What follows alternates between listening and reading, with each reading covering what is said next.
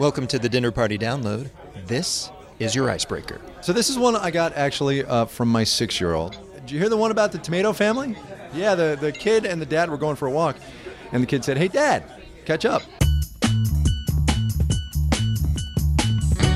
I'm Rico Galliano. I'm Brendan Francis Newnam, and from American Public Media, this is the Dinner Party Download, the show that equips you to win your next dinner party. Our icebreaker this week came from Marketplace host Kai Ryssdal. I've heard of that guy, He's got real potential. an up and comer. And coming up, Huey Lewis, Canadian for Guido, the greatest name in football, and Sonny and the Sunsets. But first, time for small talk.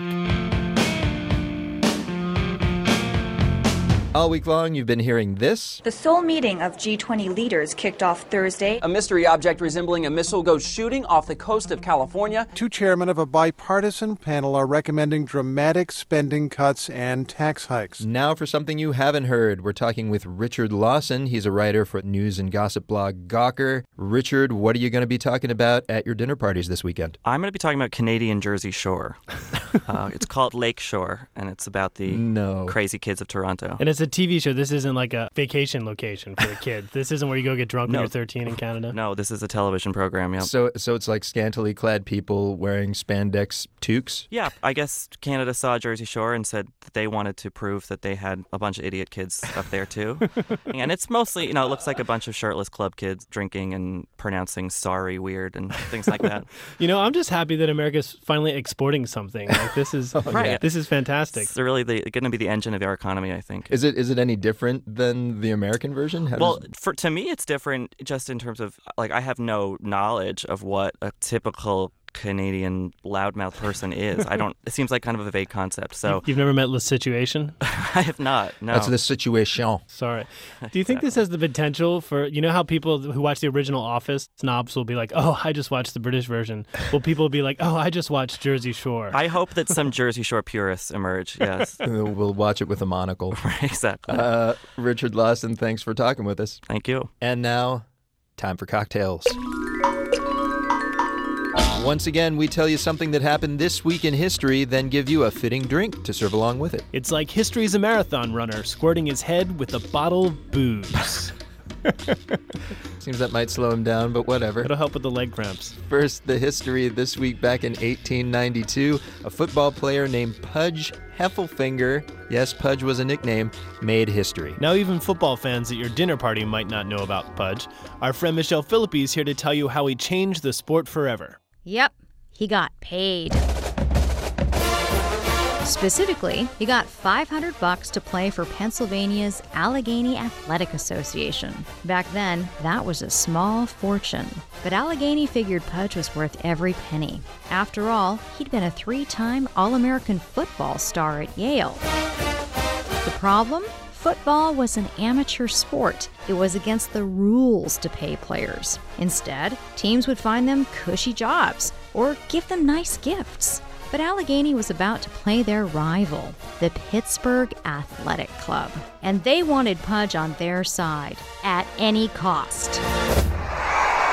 For the record, Pittsburgh did too. In fact, they'd already offered Pudge 250 bucks to play for them. It wasn't until he showed up for the game wearing Allegheny's uniform that Pittsburgh realized they'd been outbid. Pudge earned his money, scoring the game's only touchdown, but he never admitted he'd been paid. It was 80 years before the Football Hall of Fame found the evidence Pudge's pay stub. Today they call it Pro Football's birth certificate.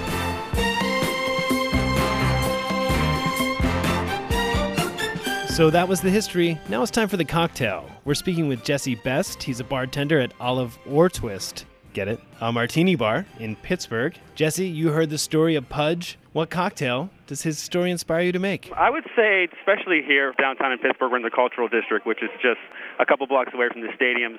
We feature a uh, cocktail called the um, Black and Gold. Black and gold being the color of the Pittsburgh Steelers. Exactly. Okay, tell me about it. Uh, what that consists of is Blavod black vodka, Uh huh. a little bit of Chambord, which we uh, shake vigorously, and you pour about four ounces of that in the bottom, which create a solid black color. Oh my God. And then separately, we take limoncello and sours, shake that vigorously, and then you spoon that over the top, creating a uh, black and gold presentation. Oh man, so it's like it's got a dividing line. There's two levels to it. Exactly, yeah. Right on. But it, this doesn't really sound like a drink that a football player would be caught dead drinking. Uh, I, you know what? I haven't served one to one of the football players that comes in here, but uh, it is quite popular with the ladies. Wait, so those guys really come into your place? We get them all the time. I actually I had an art opening last Friday, and um, Mike Tomlin was in uh, our VIP room, the head coach of the Steelers. Art and football. What a cultured coach. It's a nice little mix here.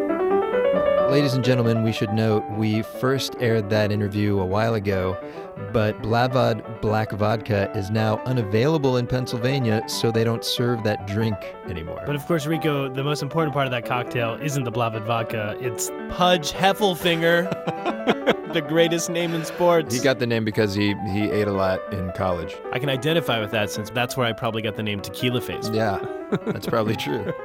Uh, folks, if you have grown up nicknames for us, which we could really use, email me. It's vodka ninja at. Actually, just go through our website, dinnerpartydownload.org. Our guest of honor this week is Huey Lewis. He had some of the biggest rock hits of the 80s, and he and his band The News just put out their first album in nine years. It's called Soulsville, and Huey, welcome. Thanks, Rico. Nice to be here. This record is all covers of Stax hits from the Stax label, you know, back in the 60s and the 70s. Why the Stax label? Why not say Motown or something? What quality of Stax struck you? Uh, very good question. You know, Motown uh, was a little smoother, made more palpable for the sort of mainstream audience. Stax is not for everybody. It's pretty gritty, raw, primal. Uh, but that's always the stuff I've loved, and many of my favorite records were Stax records. No, but that's interesting because I think people associate you with very smooth, hummable pop music. Were we missing something in those uh, those early tunes? Uh, you know, I don't make any apologies for our pop music. What's interesting is now doing this Stax stuff. It doesn't sound all that different from Huey Lewis and the News. You know, Johnnie Taylor, one of my favorite singers, always was. But I didn't I didn't hear him in the Heart of Rock and Roll or If This Is It. But I, I do now a little bit. Sugar, stop your cheating. Stop your cheating. You ain't gotta cheat no more. Cause the Lord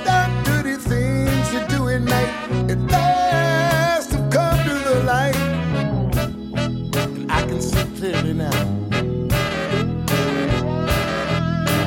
Take off your mask, baby. You know, it isn't entirely fair to say that there's not grit in your musical background. You played on Thin Lizzy's live album, which is considered like one of the greatest live hard rock records of all time. Yeah, Live and Dangerous. Yeah, Philip was a really good pal of mine. Philip of Thin Lizzy. Yeah, Philip of Thin Lizzy. All right, I'm going to jump ahead because nor- we have two questions that we ask everyone on this show, and one of them is to tell us something we don't know. I have a feeling that you might have a Thin Lizzy story to share that maybe you haven't talked about before. Wow. Uh, uh, well, I'll tell you what.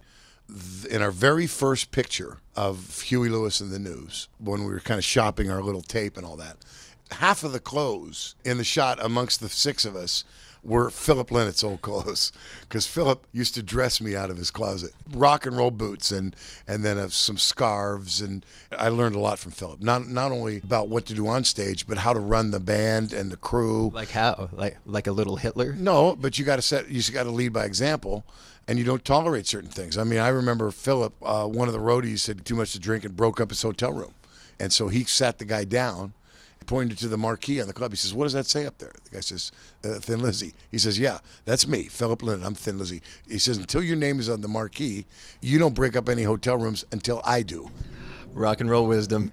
Uh, the other question that we ask everyone on the show is what question, if we were seated next to you at a dinner party, would you least like to be asked? Oh, there's a bunch of those. One is, "How did you get the name The News?"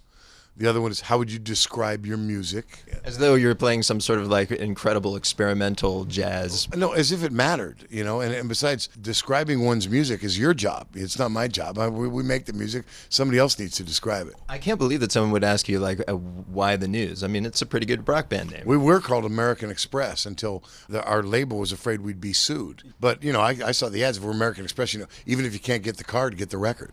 It would have been great, and and they might have loved it. We might have they might have kicked in some money. You would have gotten a sponsorship right off the bat. Yeah, You might have actually been big. exactly. Could things could have worked out. Uh, you know, we have another question we often don't have time for, but Uh, is there a question that you'd like to be asked that, that no one asked you? Definitely. Um, it is. How does it feel to be newly inducted in the Rock and Roll Hall of Fame? Do you know I did not know that you had been newly inducted? Well, I haven't been. That's why I've never been asked the question. So, Rico, do you want to learn how to say Huey Lewis and the News in 90s? Uh, I think so. Hootie and the Blowfish, another platinum selling artist who doesn't get the respect he deserves. That's right. One day, there should be a separate Hall of Fame for those bands. They could be playing back to back. Ladies and gentlemen, that is the dinner party download for this week. Thanks to Jackson Musker. And we leave you as always with One for the Road, a song to play on your way to or returning from this weekend's dinner party. This week, the band is called Sonny and the Sunsets, and the song is called Too Young to Burn. Too true. Bon appetit.